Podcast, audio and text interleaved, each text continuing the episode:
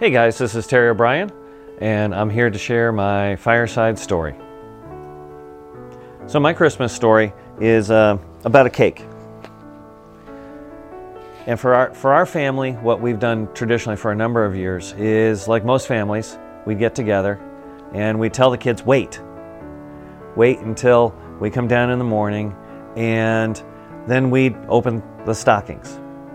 And then from the stockings, we'd then stop and we'd have breakfast.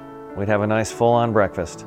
And then after we're done with breakfast, we then have Jesus' birthday cake. And we'd, sh- we'd actually sing happy birthday to Jesus. And then we'd stop again and read the Christmas story. Because Jesus is really the focus of Christmas. So we want to stop in all the hubbub of all the preparations of everything else that we've had for that day. Everyone's been doing everything crazy. To stop and remember why are we going crazy?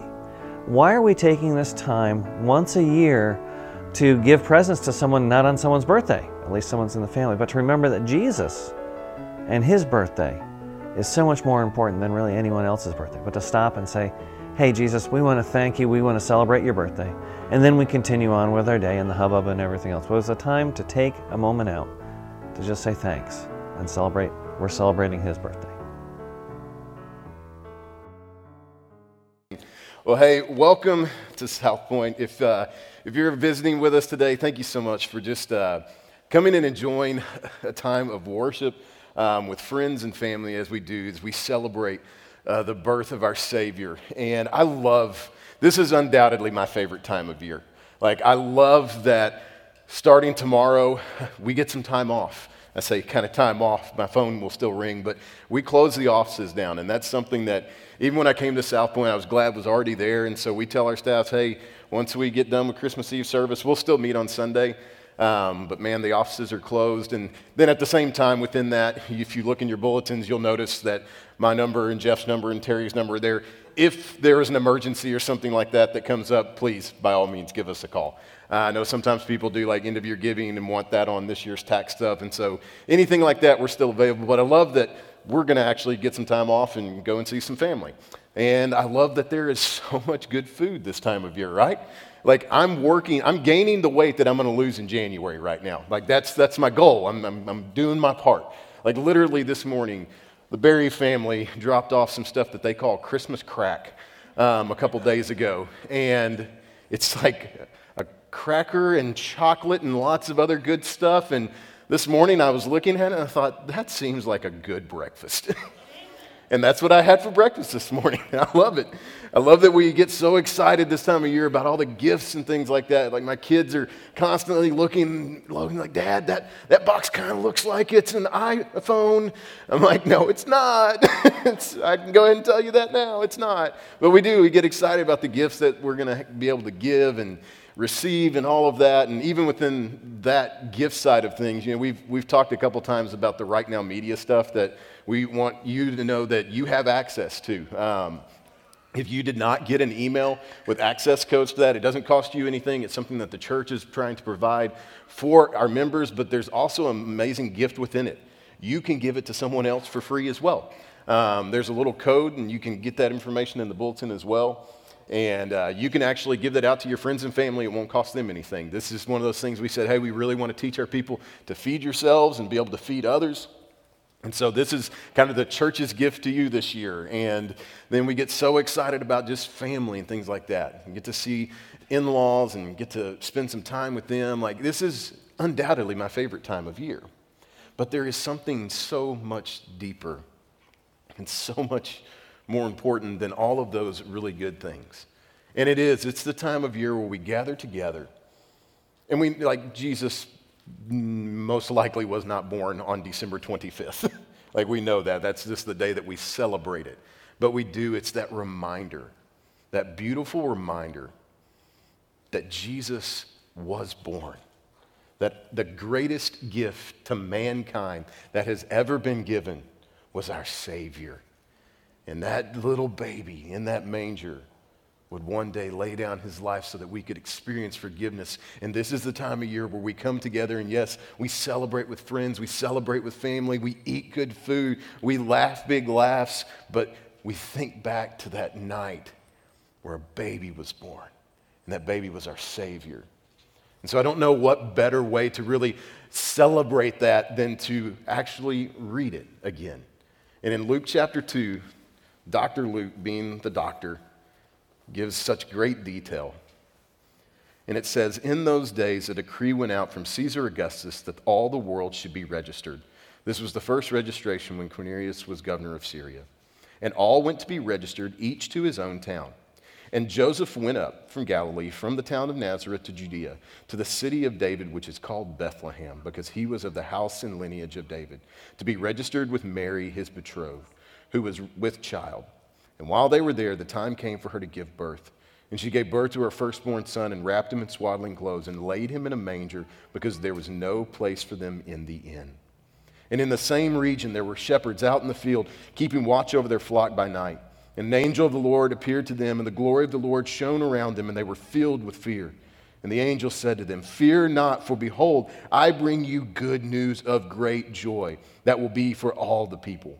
For unto you this day in the city of David a Savior, who is Christ the Lord. And this will be a sign for you. You will find a baby wrapped in swaddling clothes and lying in a manger. And suddenly there was with the angel a multitude of the heavenly hosts, praising God and saying, Glory to God in the highest, and on earth peace with those whom he is pleased. And when the angels went away from, er, went away from them into heaven, the shepherds said to one another, Let us go over to Bethlehem and see this thing that has happened, which the Lord has made known to us. And they went with haste, and they found Mary and Joseph and the baby lying in a manger. And when they saw it, they made known the saying that had been told to them concerning the child. And all those who heard it wondered at what the shepherds told them. But Mary treasured up all these things, pondering them in her heart. And the shepherds uh, returned, glorifying and praising God for all that they had seen, or all that they had heard and seen, as it had been told them. The birth of our Savior. On a day, we don't know the exact date of it, but predestined long before mankind ever even existed, Jesus stepped out of all of his glory in heaven. That amazing amount of glory, the Son of God, he steps out of heaven and becomes a couple of cells. And those cells do what cells do. They began to divide and they began to multiply. In a couple weeks after that, in Mary's womb, there is this heartbeat of our God and Savior Jesus Christ. And that baby continued to grow, and there would be times where Mary would feel a little kick inside, the Savior just getting his leg moving a little bit. And then, in all of this glory, Jesus Christ is born, and he's placed in a manger. I mean, you think about the glory that our Savior has, and you think about the things that he had seen. Like, he heard God say, Let there be light. And he's like, Yeah, I knew that's what that was going to look like because I'm Jesus. And he looked down and he saw when Adam was formed.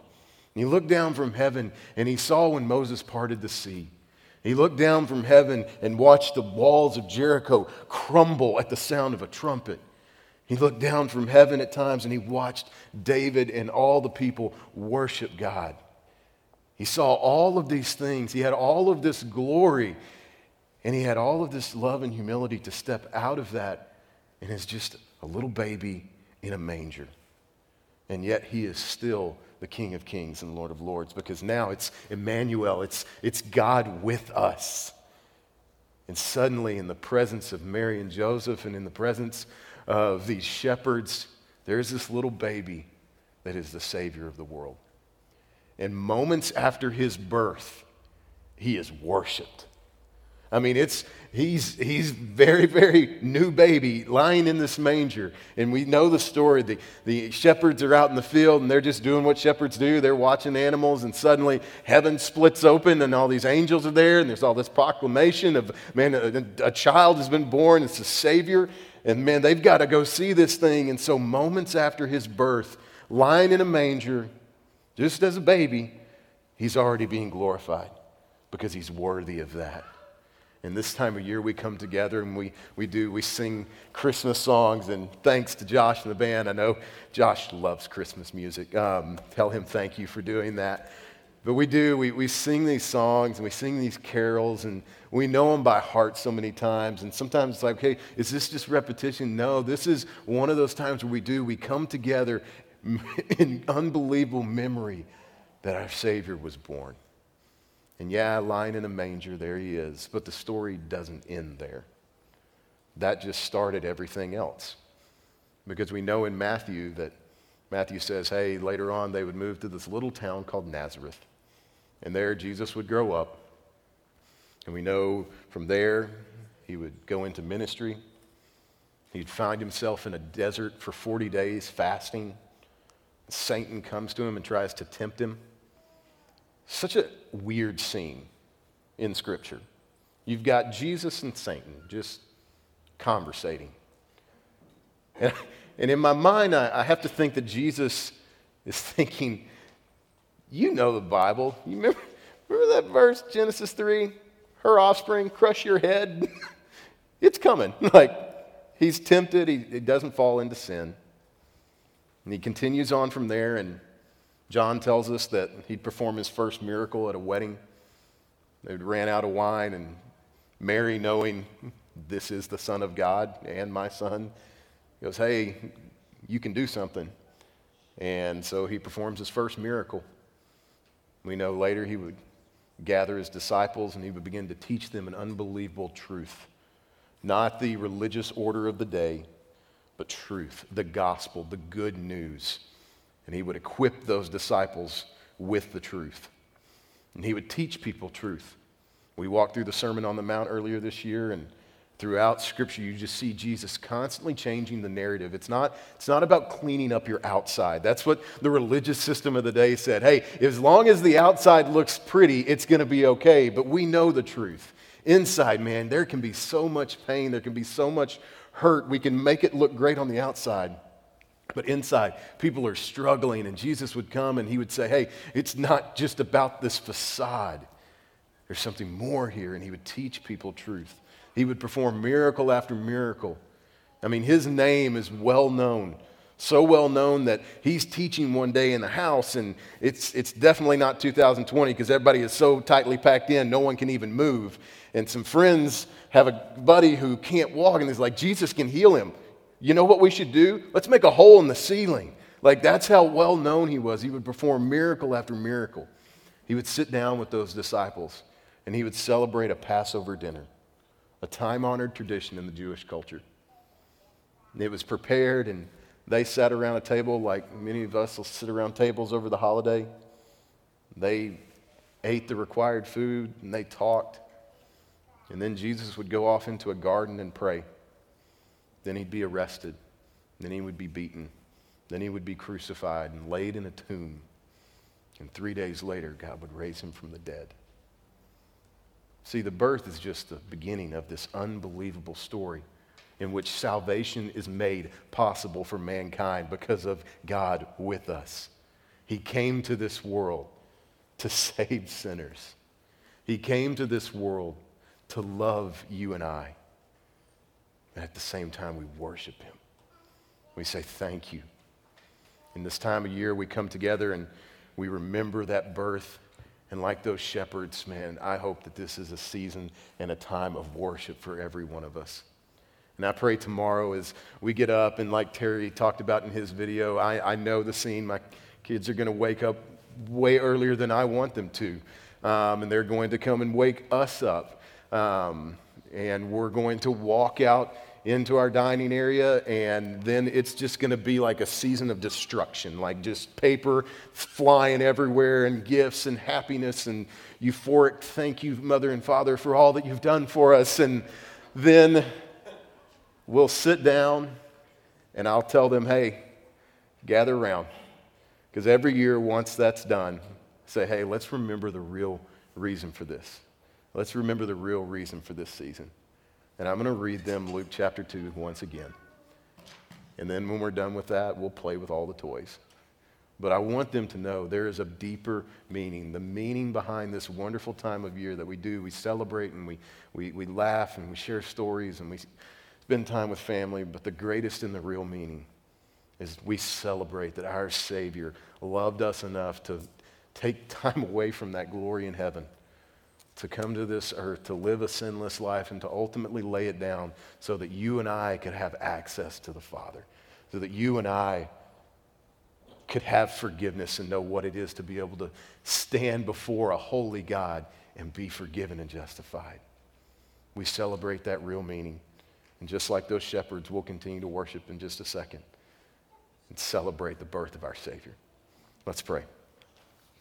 God, we do love you. And God, during this, this time of year, I pray that we, we slow down just a little bit. And God, we think back to that night. And there was just a small baby crying in this little feed trough. And most of the time, if you would have seen a scene like that, you wouldn't have thought anything about it. And yet, that was your son. That was our Savior. We celebrate that you loved us enough to send your son.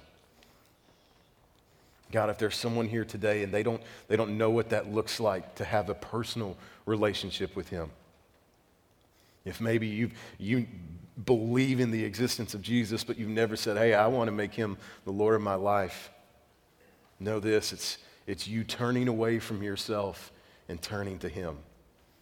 Saying, God, as, as best as I know how, I want to leave behind my old life. I want to follow Jesus Christ and make him the Lord of my life. It's the greatest gift that mankind has ever been given. God, we thank you for it deeply.